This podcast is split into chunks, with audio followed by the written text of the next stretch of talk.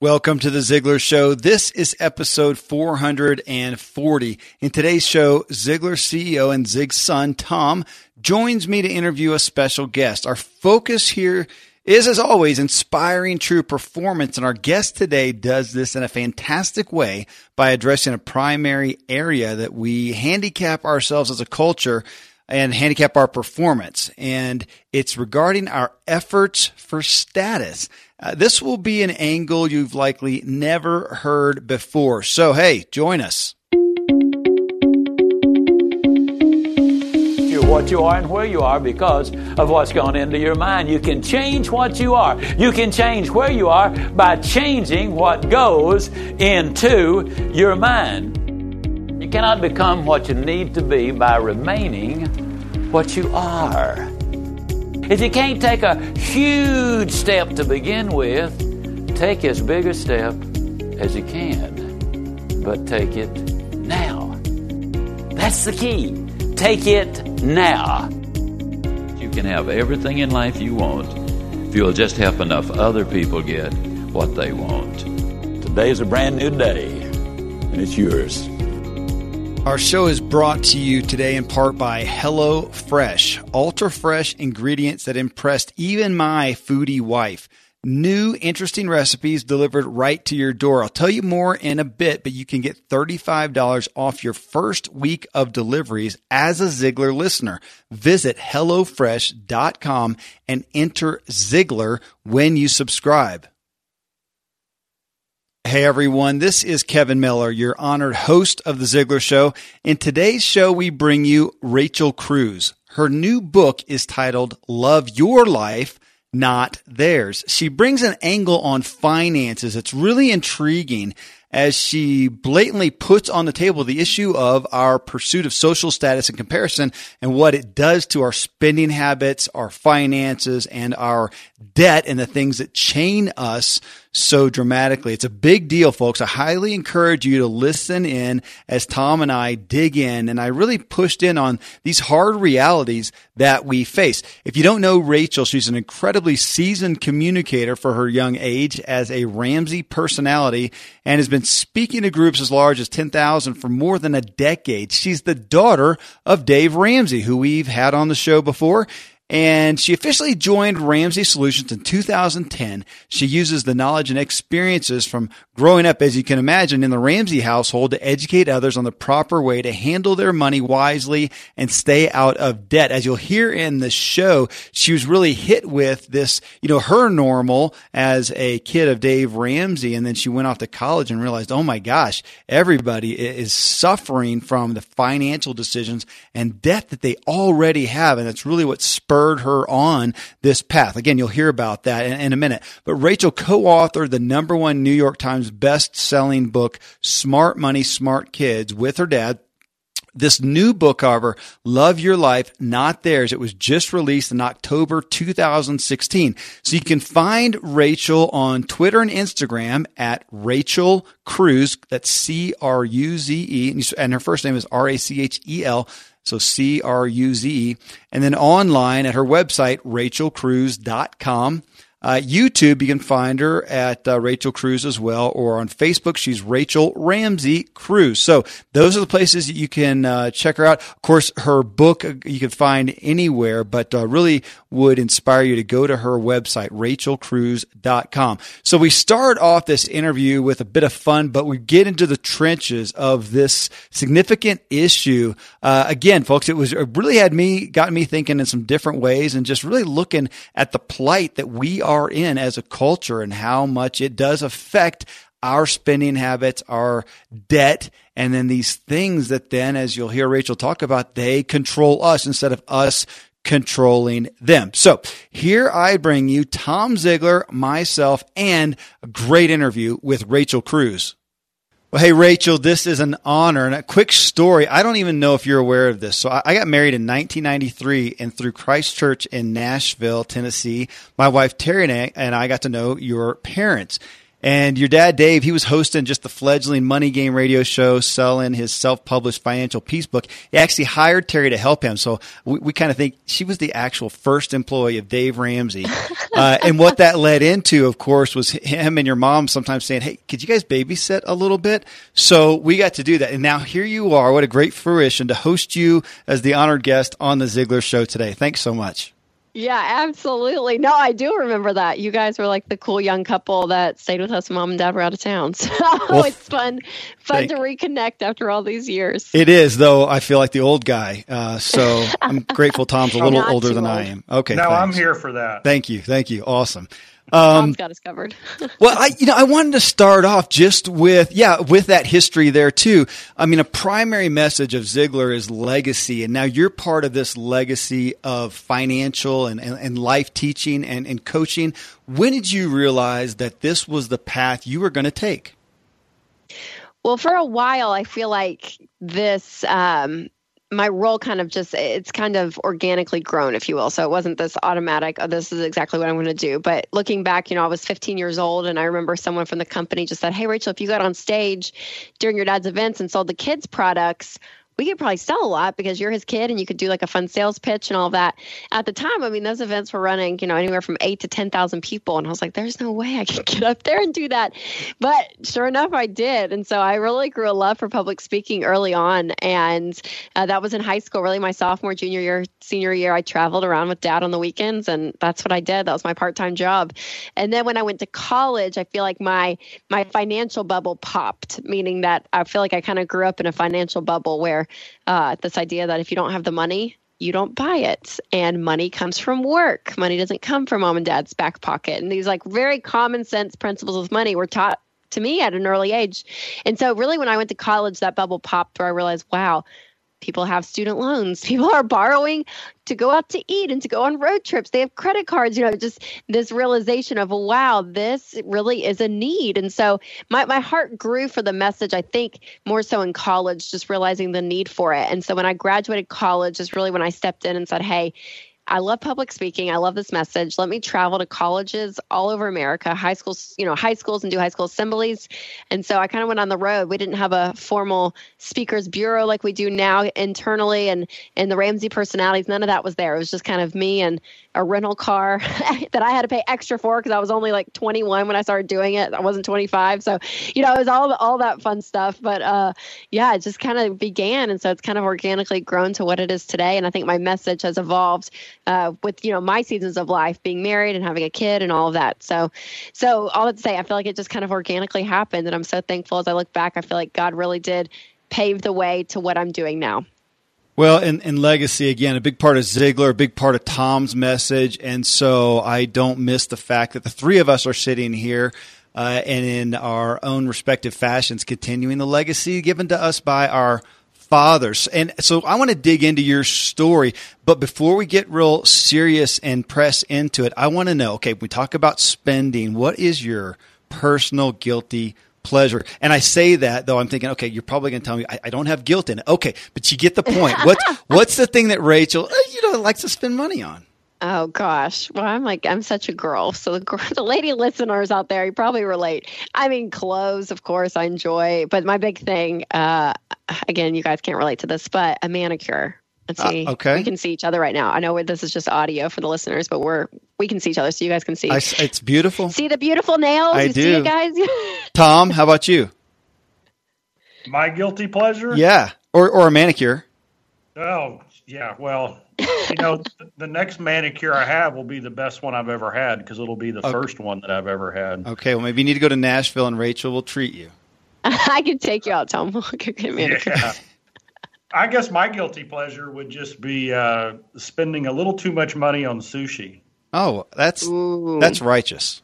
Yeah, that's a good one. That, good thing. That is. What's that, your so Kevin? What's your guilty pleasure? That one is probably uh, that one's probably top of the list, though. You you know me, and I'm I I love good taste, and sushi's at the top there, and a, a good a good red wine is is pretty divine uh, as well. So I just got back from a wine tasting, and uh, that was that was fun. That was fun. Well, Rachel, on your uh, you know, talking about college and going there, and as you have uh, encountered, yeah, marriage now, and and baby, and of course you're Dave Ramsey's kid, so you've never made a mistake, right? And I, I wanted All to ask, perfect. okay, well, just for just for context for people as we dig into this to know that you're a real person, I want to know what's the what's the most regrettable financial decision you've had. Um, the most, the blatant one in my mind, just as Dave Ramsey's kid in that context. I remember when I was 15, I bounced three checks at Oh. the mall.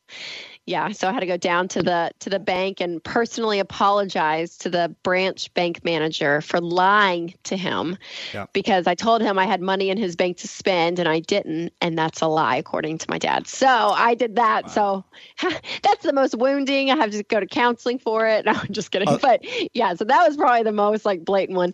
But I would say recently, I'm I'm the spender in our marriage. Winston is definitely the saver, and so uh, I definitely. If someone's going to break the budget, it's me. And so I, I get to go to New York uh, a lot for my job to do media and stuff. And they just have good, not crazy expensive shopping I do, but just, you know, some some mid level stores that we just don't have here in Nashville. And so, yeah, there was one time last year I I overspent and had to had to confess to the husband that when he looks at the bank account that I spent a little bit more than I should, and I knew I was doing it. That's why it's regrettable. Is I'm like I don't need these. Like Yeah. these are complete wants. You know, it's just that moment of complete impulse, and I knew. I mean, in my brain what I was doing, but my heart just went on with it. Okay, so you're a little you're a little bit real, yeah, Tom. So, Rachel, I, I just want to ask you a question because, you know, I think uh, our growing up experiences are probably similar in a lot of ways. I've been to so many events and it's we're closing down and it's late at night and the the core fan base is kind of hanging around. And then you have that conversation that's just jaw dropping. You can't believe it somebody's life has been radically changed. Something happened to this person. It's it's usually at the side of an event when you're least expecting it. What's the most memorable uh, story like that you've ever heard? Oh wow. Um I mean, I think, you know, being in this in this job, I feel like the one of the best things I get to hear all of all of the amazing stories. But but when it comes to people and their money, there's usually a lot of um, the big ones that stand out are, you know, the sometimes the tragedies. Um, and so just enter, you know, I was on a book tour all last month and went to, you know, 20 different cities and had different book signings. So I heard a lot of people's stories even just recently. And, and, and I heard three different times in three different cities, women talking about how their husbands had left. Uh, or there was one, her husband passed away just like three months ago, but he had life insurance. They were out of debt. And so she just looks at me with tears in her eyes, or even the, the two ladies that their husbands left them. Um, you know, just say, Rachel, I'm going to be okay. As a woman, you know, I didn't feel like I knew what I was doing, but but you know, because of your message, like my husband and I got on the same page, we worked together, and then unfortunately, you know, when the marriage ended, um, either way, you know, by death or divorce, that that they were they're able to be okay with. You know, and as a mom, my heart just reaches out for those kind of women. So I'm just like, oh, the fact that they're equipped for it. So you hear those that are just so, I mean, so impactful, and then the ones I just recently today, or no, I guess it was it wasn't today, two days ago, I was down at the in our lobby where dad does the radio show. And this couple, 26 years old, paid off their house and everything for $142,000 debt free at 26. So you hear those and you're just like, oh my gosh, it's just crazy. It just gives you hope in America today. I feel like that people really do take ownership of their lives and they really do put these principles into place and they change their lives. And it's not me changing their life or, or my dad it's these people they take what we teach and they actually do the hard work and they do it and so that's what's so awe-inspiring is i feel like i hear these kind of stories from everyday people all the time which i'm so thankful for because those are the stories that that motivate me and i'm sure you too um, you know where you get to hear just just amazing things that people are doing in their lives Absolutely. I, I get to speak all the time and I speak on our wheel of life. And of course, one of our spokes on the wheel is financial. And what I say is that people get their financial life in order usually around one of the two D's. The first D is disaster, and the second D is a dream. mm, And it is so much more fun to get your financial life in order when it's around a dream. And that's what I love about what you guys do. It's because whether somebody has a dream like being 26 and paying off the house and having their destiny in front of them in control, or it's a disaster, you've got the resources there to help them do it. So I'm yeah, excited. that's to exactly right yeah, I'm excited to learn more about your book and what you're doing because people ask me all the time. You know, they they say, Tom, you know, we love what your dad said. We love you quote him all the time, but we like even more when you say your own stuff and give your own stories and everything else. So that's what I'm looking forward to the most in this interview. Well, and that's incredibly what I appreciated in reading through the book, Rachel. But on what you said there, you know, in dealing with the, the, the tragedies stand out. Um, I know that a primary statement from you is you want to help people control their money so it doesn't control them. So if we zero in, this is just a 10,000 foot view for everybody to understand, because I'm curious about this as well. If we zero in on the average American home, where do you see the, the most mismanagement and unintentionality with how we deal with our money taking its toll in the greatest fashion? I mean, what are the primary ravages of financial stress that you see affecting people in today's world? Well, I think debt rises to the top. I mean, 70% of Americans are living paycheck to paycheck, according to the Wall Street Journal. And so we're a culture that we are up to our eyeballs in debt. I mean, the idea that the paycheck comes in and the paycheck goes right back out in payments. And so that's how so many people live. Um, and I think that with debt specifically, I think it steals not only your income, but your sleep at night. I mean, your your margin and your emotions. I mean, it steals so much from you when you owe someone something. That the joy of you going to work, because now your motivation to go to work is to pay bills. I mean, it just it changes so much of your relationship in life. So debt is probably one of the most um, the things that, that affect people the most. Uh, but also, you know, looking at people that don't live intentionally. And I know, you know, Tom, a lot of your messages around this is being so intentional with your life and with people and their money, they're not.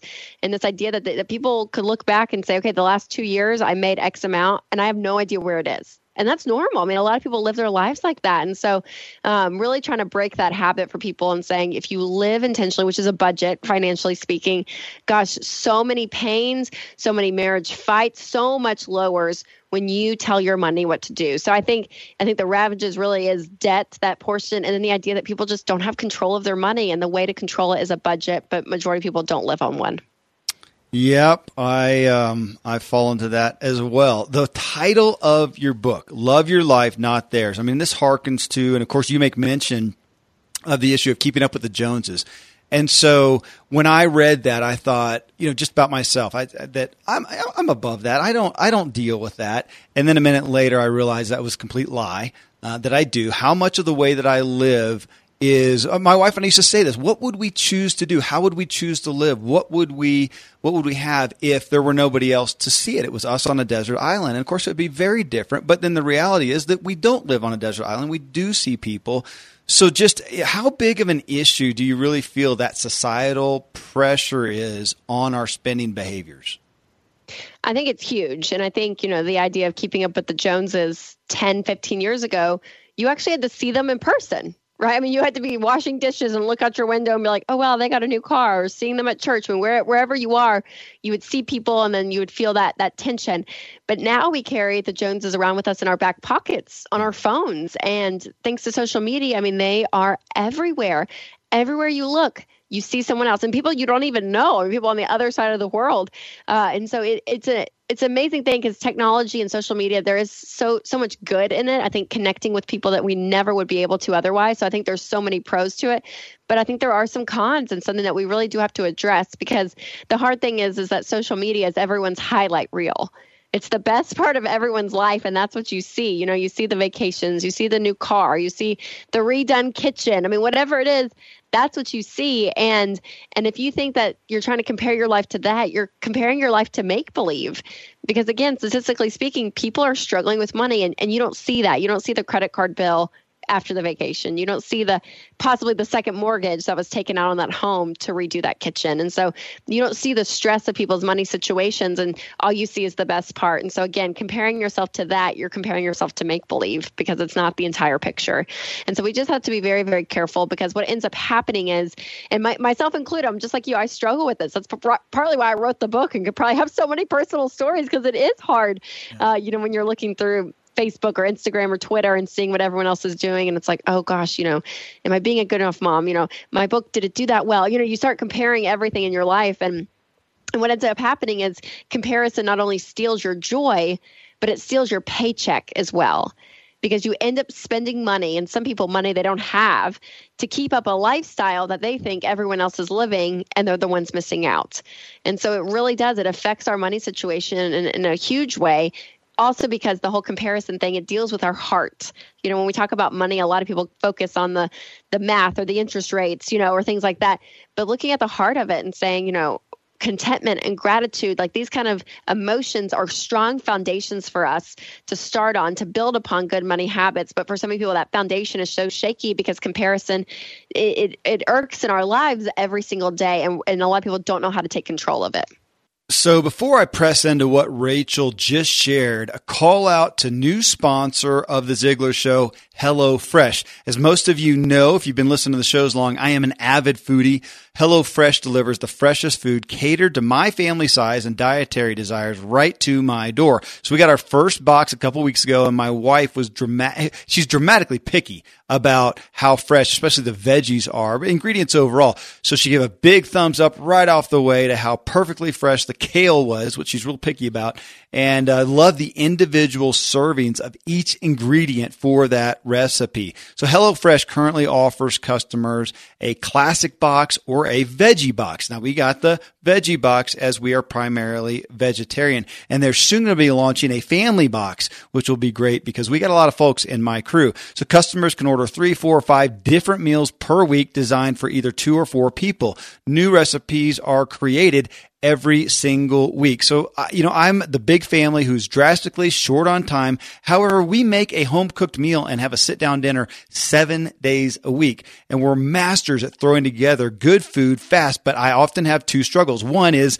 we often end up with the same meals and get a little bored with it. And two, just running out of the fresh ingredients because we do. We want fresh ingredients and we run out. So it's constant trips to the store. It takes time to think of new items and then make sure we have the ingredients. Well, HelloFresh addresses both issues in grand fashion, convenience, and new recipes. And they advocate something I love that food brings people together and good food allows us to live long and live well. And great food lets us enjoy every bite of life. So whether you're a busy professional couple, a large family that runs at breakneck pace, or someone who simply wants to start cooking more, HelloFresh makes it easier, tastier, and healthier than ever to enjoy the experience of cooking new recipes and eating together at home. So important.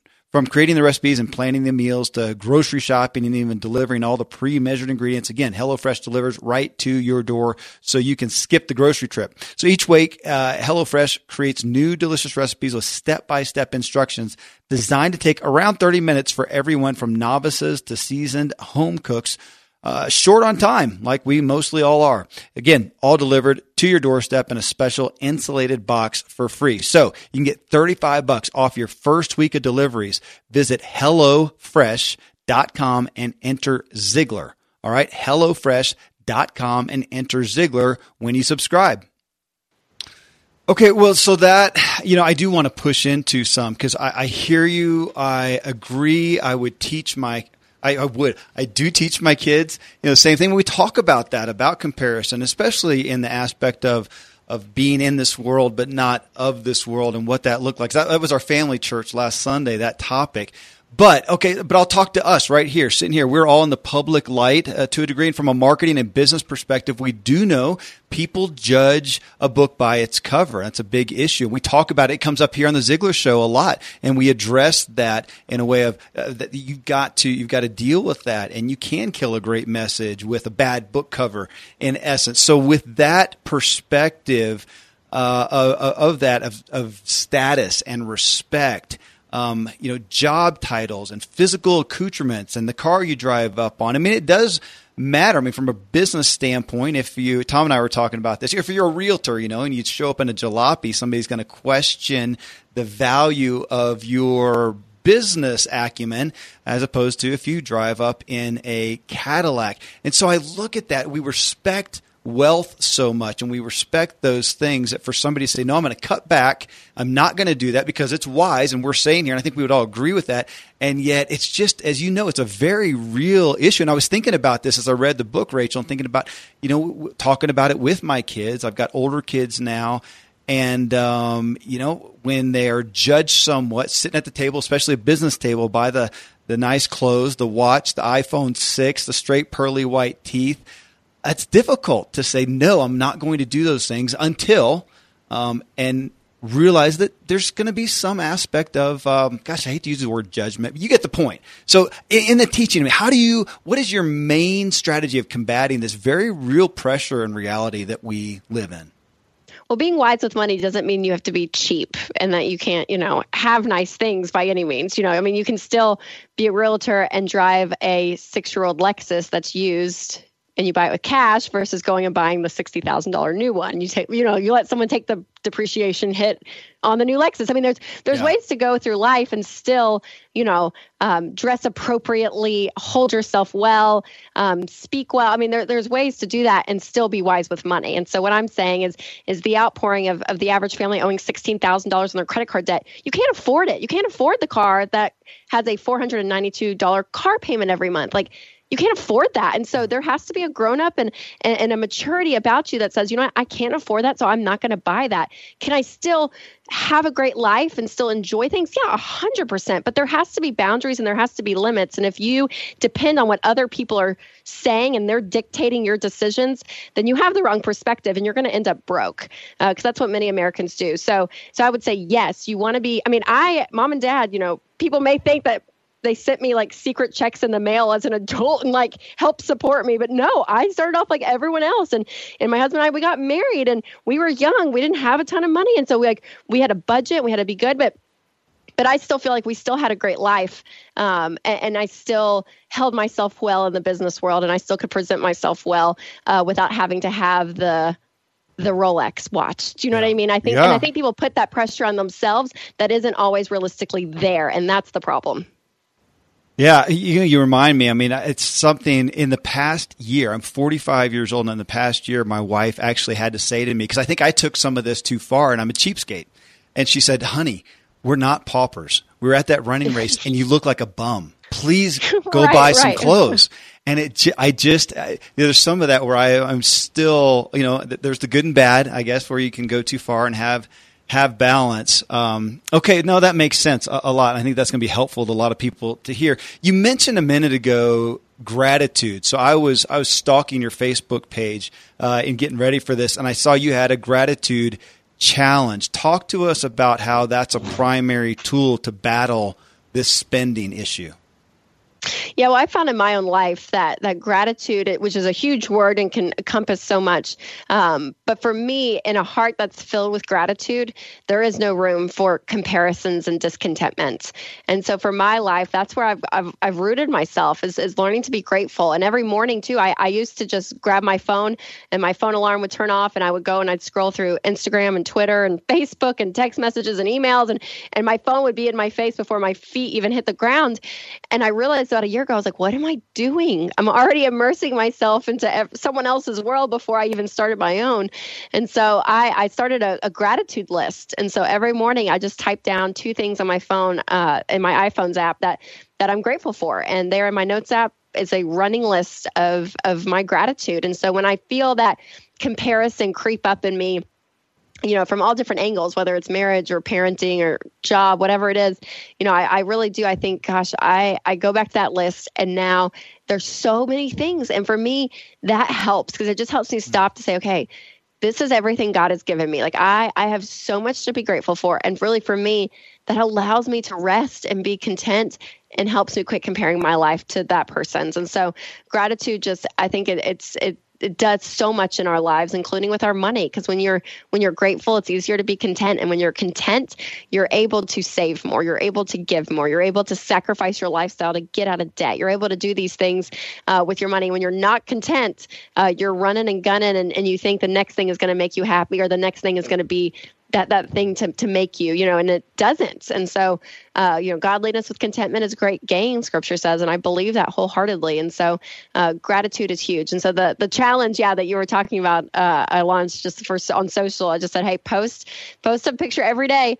And you know for for a lot of social it's it's hashtag blessed which mm. is usually like you uh, know the really best parts of our life. It's like oh look what my husband he just brought me breakfast in bed hashtag blessed. Or you know first class airline seats blessed. You know it's like everything's like that that blessed. And i was like no find something in your life, everyday things that you're grateful for, and instead of hashtag blessed, do hashtag actually blessed. So that's that's the running uh, seven seven day challenge to everyone, and so it's been fun to to be able to do. And again, just practicing that gratitude on a daily basis uh, is huge for you emotionally, but also financially.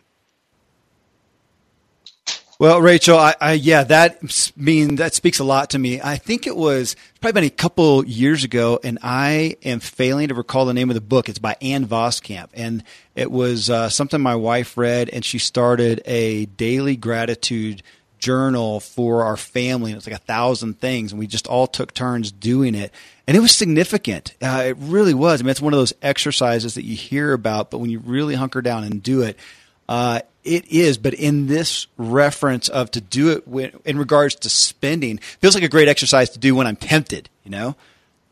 Yes, yeah, no, absolutely. And that's usually where I end up going back to it is that time where I'm like, oh man, I just don't feel strong enough, you know, or I, I'm like, gosh, like we need a vacation because four of our friends are on vacation right now. You know, you feel that creep up and you, uh, yeah, and I just, I do, I go back to that list for that reason. Exactly. Yeah, yeah, I have to do that when I'm a sucker for a deal. So in Travelocity, I think this was yesterday, the day before, 24 hour sale, and I'm just looking. We got to go somewhere, and I so close to doing it, and thank goodness I got busy and went on and didn't spend whatever I was about to. But well, so at the, right at the beginning of the book, and, I know that, that, that I've got the the book in front of me right now, Seven Money Habits. But you start the book off with that, with a key Ziglar trait topic that we talk about so often, which is just habit and before you you know even talk about the social aspect that uh, you get before you get into that in the book the social aspect and pressures that we talk about you just drill into habit. And you know i know your dad started teaching on money 25 years ago but how do you see the habits of today's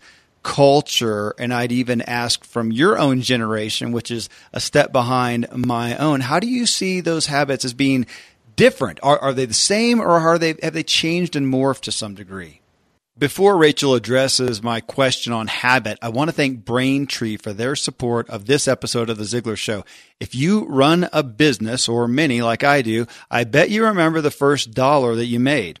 Now you want to grow to make your millionth or billionth. Have you found the right payments partner to grow with you? It's a big deal. Well, Braintree lets you accept every way to pay from PayPal to Apple Pay and everything in between. All it takes is one integration and it doesn't matter what currency your customers use because Braintree lets you accept over 130 of them, which I appreciate for the Ziglar show here. We span the globe and have people from all over listening. So this matters to you. To learn more about how your company can grow with Braintree, visit braintreepayments.com slash Ziglar.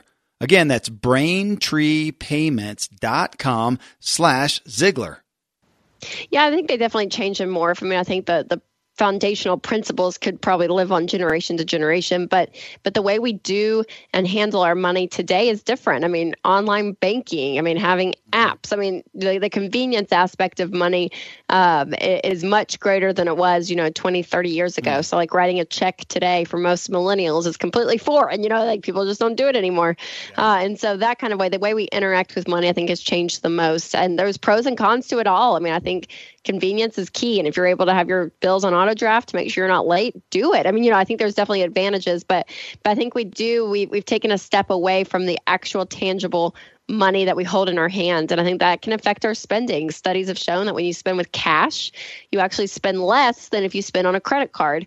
And so, really, you know, that kind of thing uh, has, has moved away. And now, you know, with Apple Pay, even on your phone, you just swipe your phone. I mean, you know, we're, we're definitely taking the emotion out of money and making it um, so much easier to purchase, which I think can lead to, to a lot of overspending, uh, which I'm guilty of. I mean, Amazon Prime, it's like, okay, everything could be at our house in two days, you know, and it's just like you seem to rack up everything. And so, yeah, just being very, very uh, careful with the technology when it is a blessing, um, but sometimes with the budget, it can it can hurt it. I, you know, I hadn't thought about that again. I remember that teaching of yeah, it, it feels so much more difficult to hand over cash, of which I generally I, I often have none. I have zero. Um, you know, and I'm I've gotten used to now. I go into Starbucks. I don't even bring my wallet because I have it on my phone. It automatically re-ups my thing, and of course, they're always bribe me to spend more. So I'm a, you know a gold member, and I get my rewards. And yeah, yet so darn easy. And I do like the convenience. Yeah, Amazon Prime, I wear it out. I don't have to go to the store. It's here two days, no shipping. And in a lot of ways, it's it's a great convenience, a great efficiency. But you're right, the pain of spending I don't really realize until if I take the time to go into the bank account and look through there and then start questioning where the where the outgoes came from that are my wife or, or the kids and say, oh my goodness, where is the money going? That is, um, you're right. That's that's, that's huge for today and a much different place than when you're uh, dad started some of this messaging. Well, so on that note, I wanted to ask you that where do you see just from a, I know you talked about debt and and we're talking about some of those uh, spendings, but from a literal, tangible place of where do you see the culture today wasting money the most? And I'm asking literal. I'm curious. Is it is it you know is it food? Is it uh, electronics? Is it entertainment? Is it where are we most prone to just make that instantaneous decision and blow money? Well, I think out of the needs of our life, so that being food, shelter and utilities, clothes, transportation, these are things that we do need to survive today, right? To to right. get around and, and to do life. And so for a lot of people, they take that to the to the grand extent. You know, going, you know, I'm I'm I'm a girl, so I'm going to like the spa day, for instance. You know, we go to a spa day. That that feels like a splurge. That feels out of routine. That feels like, oh, should I do that? Like, I mean, there's a lot of questioning, but oh, let's just go to a nice dinner tonight. I mean, we have to eat anyways. It's the needs that become magnified, where yes, you need food and you need to eat, but it's so quick to go and have a glass of wine, have an appetizer, get the meal, get another glass of wine, we'll have a dessert, you know, and suddenly that, that restaurant bill just builds and builds and builds. Now, if it's in your budget and you have the money for it, then you choose to do that. That's great.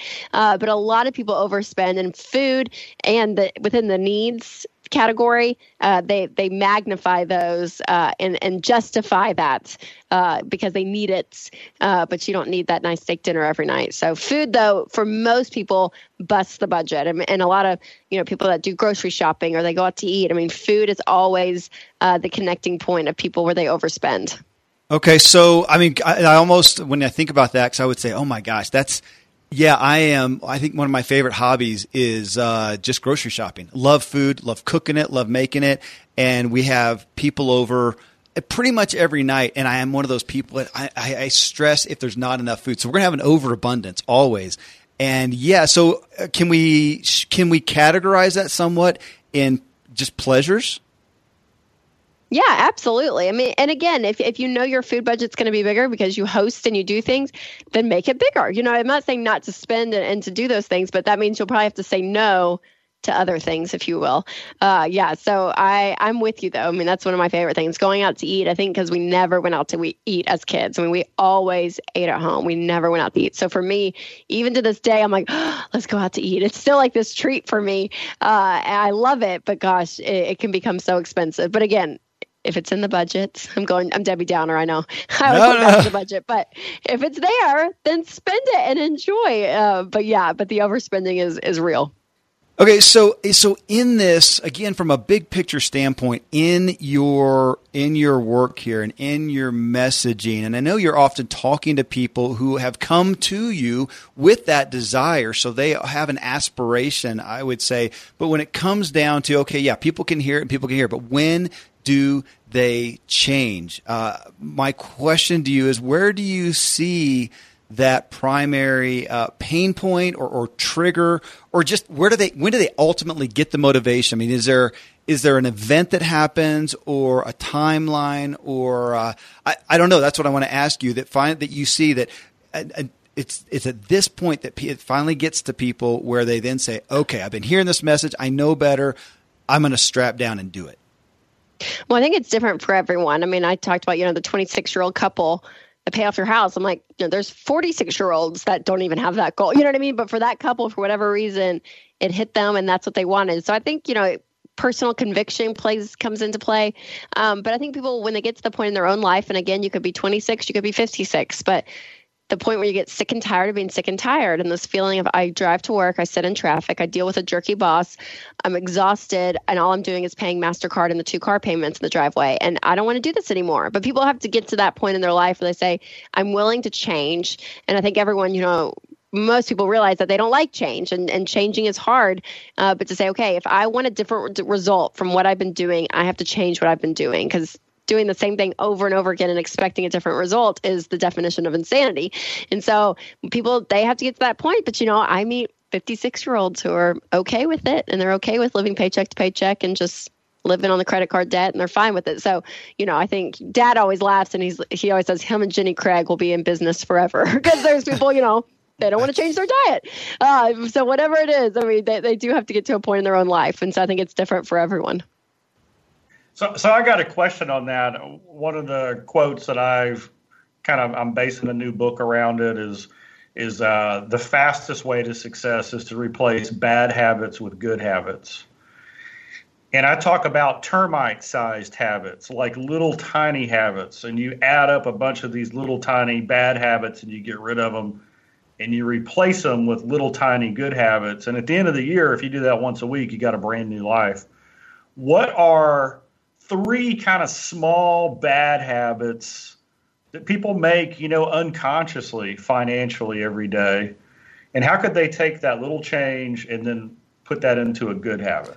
Can I piggyback on that real quick? Because like when you, as soon as you brought that up, I know you use that analogy, Tom. The termites that get more, or, or, the the earthquakes and the big destructive things get all the press, but it's the termites that do more damage statistically, you know, to uh, to homes and, and lives and yeah, I, Rachel, when I think about that, I mean, I'm quick to to put off a, a big expenditure. We're going to spend that much on a car or go buy that or do that vacation. I, but it's the little stuff. Do you see? I'm going to add to his question too. Do, is that generally where you see the biggest erosion of finances? Is from those little expenditures that go un, unseen or unnoticed or un, unintentional, I guess, as opposed to people making a big decision on a big expense. Sure. I mean, I think both. I think, you know, people make $60,000 mistakes on the car lot, you know, and that affects them for years to come. But also, it's those, you know, Starbucks drive through four times a week and you don't realize you're five dollaring yourself to death, or you walk into Target or Costco and it's like, oh, I'll just, you know, drop an extra hundred bucks. And you do that once a week that's 400 bucks a week. You know what i mean? Like it just it grows and grows and grows. So there's definitely the the spending without even thinking uh, the spontaneous spending the impulse spending that is one issue. But i think the the three to answer your question tom you know three things that came to mind um, just off the top of my head i'm like one habit is people don't check their checking account at all for most people, I could ask, you know, what's what's even your login information for your online bank, and they don't even know. I mean, people just don't check, and they sometimes go into overdraft, and they have to pay those fees, and it's they don't check, they don't stay up on it. And I'm not saying you have to be so militant, especially if you're married. My husband Winston, he's on top of it. I mean, he checks it probably probably once a day, or I may be like once a week. So I'm a little bit more lax, knowing that he kind of has it going. Um, but I don't think people know what they have. And, it's amazing. Even talking to people, some people can't even tell me how much they make a month after taxes. Like how much is how much actually goes into your checking account. Most people are like, um, I don't really, you know, they just don't know. And so, so that's one thing I'd say. Uh, number two, the habit of the credit card. I mean, people, that's the only primary way people pay with pay for stuff and they pay off their bill every month or some say they do. Uh, statistically speaking they don't. But uh, you know that that's the means to an end of, of how they how they do life. And i think that is a bad habit uh, depending on the bank and to you know have to owe visa because ultimately you're not living out the front windshield. You're living through the rearview mirror. You're paying for food you've already eaten movies you've already seen clothes you've already worn versus planning ahead and using your own money. So I do see a credit card as the bad habit.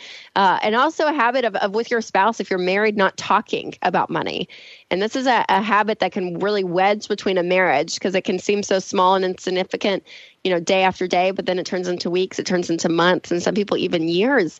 And they end up doing marriage on two completely tracks financially, even to the point of having two checking accounts, and they just don't communicate about money and they, they live like this and and that becomes a very dangerous habit considering one of the leading causes of divorce in america today is money fights and money problems and so it really does become a huge issue in marriage but it's that that dangerous termite habit of just oh well i bought this but i'm just not going to tell my husband. I'm going to hide the target bag. Or you know you go to you go to uh, the grocery store. I heard a girl say this to me and i was like ooh and they get asked for cash back on a debit card and she's like oh i took out a hundred. I just didn't tell him and i'm like you know red flag flashing lights it doesn't seem like a big deal at the time but suddenly what are you doing? It's that it's that hiding and that going around each spouse that starts to poof, could really really damage a relationship. Wow, I, I love it. So three quick things. Just check your checking account a couple of times a week and know how much money you're putting in every month. Know where you are. You know, we say the old GPS is if you're going to go to where you want to go, you got to know where you're starting from. Yes. It's, it's such a simple thing. The credit card trap. Use cash. I love the envelope system and what you guys teach there, and it, it is it's so simple. It's it, it's so visible, and the psychology around that goes on forever. Um, but I can tell you, my wife and I, we she's fantastic with money. I mean, she's like every guy's dream. She's she knows where it all is, and she's reasonable, and you know, we we we do all those things. But just taking a walk with your spouse once a week and talking about money, where you want to go, what it's for. Uh, I kind of borrowed a couple of quotes. I put a couple of things together. I, I actually, I think I texted your dad this, but I said, you know, because your dad says every dollar has to have a name. And I say every minute has to have a purpose. So every dollar has mm. a name, every minute has a purpose. And that's just a great guideline. If you know, if if the minute that you spent with the person you're you're going to spend the rest of your life with, if you just had a purpose of having a financial discussion once a week, wow, that would just be huge. And so that's for for our audience. I love that because these are little tiny things. Literally checking your bank account, what sixty seconds Absolutely. Easy. Knowing yes. What the, knowing what the deposit is, I mean, 60 seconds, a five minute conversation once a week about money with your spouse, that's nothing. But, you know, that'll save months of of arguing and miss sleep later on down the road. These are all little bad habits for little good habits. So I love it. Thank you for that. Well, that's great. And I'm curious on that in marriage. I mean, so that's that stat that you said so many divorces. I don't know if you said a, a, major, a lot of them or even the majority are, are have financial issues at the head of those. What is it though? Is it is it disagreements or just non-communication or you know guilt within the spending where what is it, where does the issue manifest itself within a marriage generally yeah, I think it's all over the map, honestly. I mean, for a lot of spouses, they just can't get on the same page. And ultimately, when you can't get on the same page with money, you know, whether it's, oh, well, I want to get out of debt, but my husband doesn't want to, or God, my wife just spends everything and I can't get her out, you know, I can't seem to like rein her in. And she, she tells me that she doesn't want to be on a budget. You know, you just, I hear that conflict a lot. And for, for most couples, I hope, you know, they can resolve it and walk through it and, and get on that same page. But, but ultimately what's happening is, is, is that you're not just not agreeing on your money you're not agreeing on your goals in life and where you want to go, your dreams, your fears, kind of like what Tom was just saying. And ultimately, what money reveals um, is, is a part of your value system of who you are. And when you can't agree on that, what ends up happening is just this day in and day out. And so uh, it does take a toll. And so ultimately, it may not be the dollars and cents at the end of the day that the divorce papers are filed, but it's the deeper of, of the woman feeling insecure or the man feeling like, you know, she just nags him all the time or that she won't get on plan. He to, you know, it's ultimately what ends up happening is we don't have the same value system of who we are as people, and money is just that magnifying glass. Okay, this is a this is a mean question. I shouldn't even ask it, but I just my curiosity is getting the better of of me, and uh, I'm I'm a big enough guy in my own manhood to take the bad answer. But generally, who's the worst spender? I'll be really honest. It does not gender. It's not specific. I mean, it's amazing. I I hear both sides pretty equally, and you would think women. I think some people assume, oh well, women because they like to shop, they like to do that, but not really. For a lot of women, they actually want the savings. They want that security and that stability. Mm-hmm. Um, but but all that to say, I mean, it's it's both. I mean, my and within my family, my sister's a saver. I'm a spender. My mom's a saver my husband's the saver, my dad's the spender. His, I mean, I, I can go through all these couples in my mind, and it's either or. So it really, it really, uh, it depends on the couple. Okay, how about person? I wish I had a fun answer. No, you, no, no. I, I, was just, I was just curious. I, how about personality yeah. style? I think if I'm correct in in uh, our, our fathers' dealings together, I think you guys do some of the disc work, the personality profile um, stuff. Yes, How about yes. that? Is there anything in that where you look DISC and these people, you know, because I would guess, well, gosh, okay, the I's are the I's are the outgoing, the maybe the spontaneous. Are they? Do they tend to? Can we can we give some personality attributes to spending? I would think so for sure. I don't I don't have like a scientific study. I should do that. That's kind of smart. I never really thought about that. But I would assume the D's and I's are probably spenders because D's make quick decisions. They know what they want. They'll just get it. Uh, I's are kind of the life of the party, like you said. So you know, like you, I relate to you where you're like, oh, we host people. I'm like, oh, that's so fun. Let's just go and get some fun stuff for the party tonight. You know. Yeah.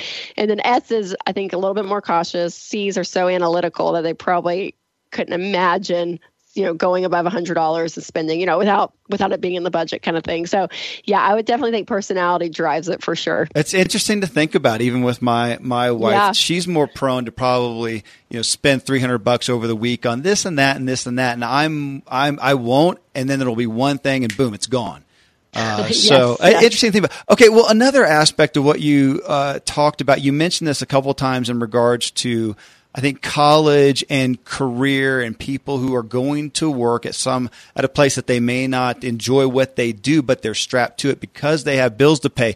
So, in I know from a college standpoint, we talk about that. That how many kids are going to school, getting their student loans. They come out, they just got to get a job. The pressure's on because they've got loans to pay back. So I'm, I'm asking an overall question. How much of a factor is career in this money issue. Uh, again, in, in regards to what you said, uh, people are working and feel stuck in a career. I, or maybe I should rephrase it. How many would feel more free to go after work that they actually do like, work you love, like my dad talks about, uh, if they did not have those financial uh, shackles holding them back?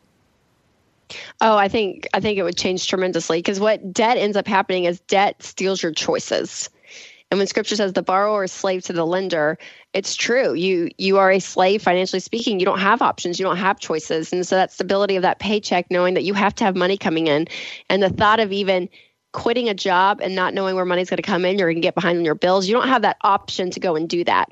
Where if you didn't have payments, and you had three to six months of expenses saved in the bank and you planned ahead of time and said, okay, I'm going to take three months and start this thing and I have the cash for it, suddenly your risk goes down. I mean, there's so many factors in that. And so I think a lot of people, um, yeah, are in a job that they don't care for, but it pays the bills and that's where they're at in that point in life. And, and I think through the process of getting out of debt, there's some sacrifice of working jobs you hate, you know, delivering pizzas, working extra, working overtime, doing things you don't like to do, making that short term sacrifice for the long-term gain of being debt free but this this cycle of people working 40 hours or you know 40 hours a week for 40 years and they just do it to pay the bills I, mean, I think that's very normal but suddenly when you don't have any payments and the boss comes in yelling at you, you have the option to walk away. You know, you have the option to be able to say, you know what, I don't owe anyone anything. I don't have to be here. And so that freedom does come with it. And so, yeah, there's power, power in being debt free and, and to have choices and options again in your life. I love that. Debt steals your choices. Mm-hmm. That's that's that's tweetable. That's quotable. Yeah. Write that down, and we all want I'm choices. It down. You know, one of the things I teach all the time is you've got to have a big why, a compelling reason, a, a legacy you want to leave. You know, this dream that you want to accomplish, this this thing that is constantly drawing you towards it. Otherwise, it's easy to self medicate. You know, to uh, do retail therapy, to do all the things that we like to do to just give us that lift in the meantime. What what's your advice for somebody who, you know, they're feeling the pressure financially it's not good. They they know that they're, you know, one uh, layoff away from disaster and they just don't have this capacity to think of the why, you know, the big reason. How do you tell somebody who's in that dis- kind of that despair mode, hey, dig in, you can do it, you know, create a dream of where you want to go? What is what is the first? You know, what's your advice to them?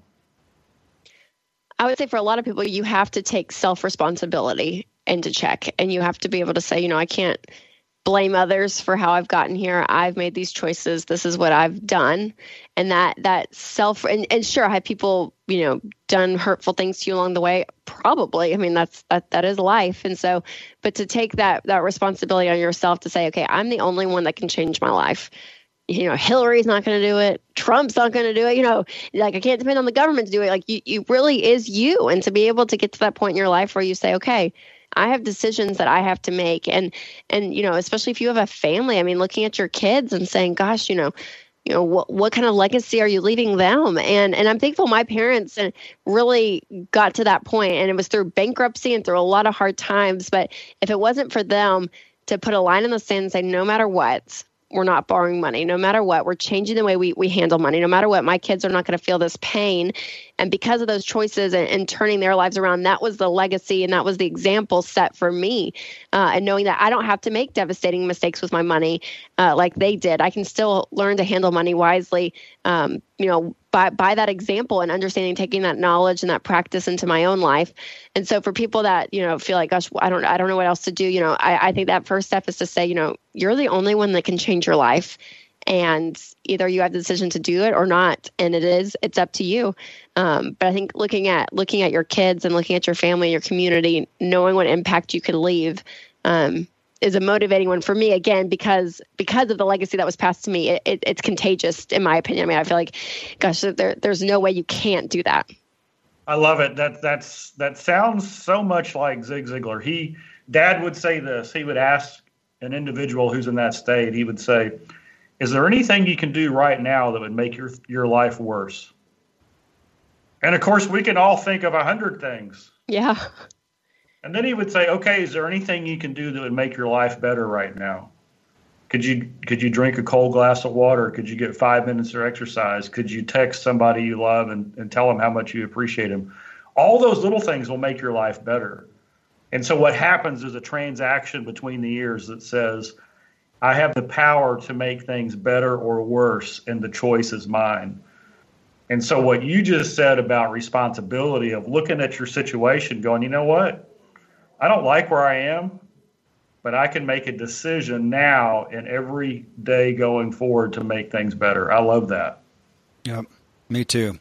Well, hey, Rachel, I, I, have one more question. You know, the Ziglar audience is, is such a wide array of people. We've got people at, at very differing socioeconomic levels. And I know on, on one hand, spending is spending, money is money, and the issues that we deal with are across the board. But are there any uh, different pressures that you see amongst someone who's making 35 grand a year or 95? I mean, that's a big difference there. And then, you know, keep going you can go up as high as you want. But even in the $200,000 a year levels, I mean, it's a different – very different lifestyle. But um, do you see different uh, different pressures, different things that they have to address, different uh, viewpoints that they have to understand regarding those, or is it just across the board? Well, I think the the ultimate principles of being on the same page with your spouse, steering clear of debt, making a plan for your money, quitting the comparisons, all of those principles I think line up whether you make 30 grand or 3 million a year. So so I think those but the but the way those those manifest I think are different. So I think, you know, the people that are in the higher economic level, you know, they their friends, you know, probably are around that same way and they're probably going on fancier trips and it's, you know, bigger and better. But the the but the middle class, you know, lower class, you know, um uh, you know, making 30 thirty thousand dollars a year. I mean, they may look up and say, "Oh wow, our friends, you know, they went to Disney World for the first time, and we need to get to Disney World." You know, it may not be the the the biggest grand um, vacation in the world. I mean, Disney's actually pretty nice. Now that I'm thinking about it, it's pretty expensive. So yeah, yeah. Uh, but yeah, but you know what I'm saying? Like the way it manifested, the, the the magnification of it may be different, but the principles definitely definitely are the same. That foundation is key, no matter no matter what you're making. But there will be different pressures, uh, different different issues possibly that they deal with. But but man, those principles line up no matter no matter who you are. Yeah, Rachel, thank you for bringing this here. It was uh, felt refreshing to see the book. I, you know, I see so many, especially in, in prep for these shows, and, and yours was just it resonated. I like the simplicity of it, and yeah, the fact that it speaks to uh, well, I want to talk with my kids again because there's things in there I never really thought of. Of course, I'm aware of social media and I think how it's changed our culture, but I didn't think about the financial aspect. Even what you talked about today, as far as the even further lack of cash in our hands, and yeah, the Starbucks app where you just you know shine it in front of there and it zaps it, and you don't give it a, a second thought uh, is a big deal, and um, I I love people to be free. I love myself to be free, and you're talking about one of the primary places we imprison ourselves. So thank you for this book, for your message, for taking the time uh, with us today, folks. Again, go get the book, "Love Your Life, Not Theirs." Now you can find it. Well, just type it in; you'll find it everywhere. Go to Rachel's website that we gave you in the intro. And uh, thank you. We'll probably have to do this again if you're willing. Absolutely. Well, thanks you guys for having me on. I so, so appreciate it. Thank you. Well, folks, thanks. It's an honor to be here inspiring our true performance together. We'll talk with you in the next Ziglar Show.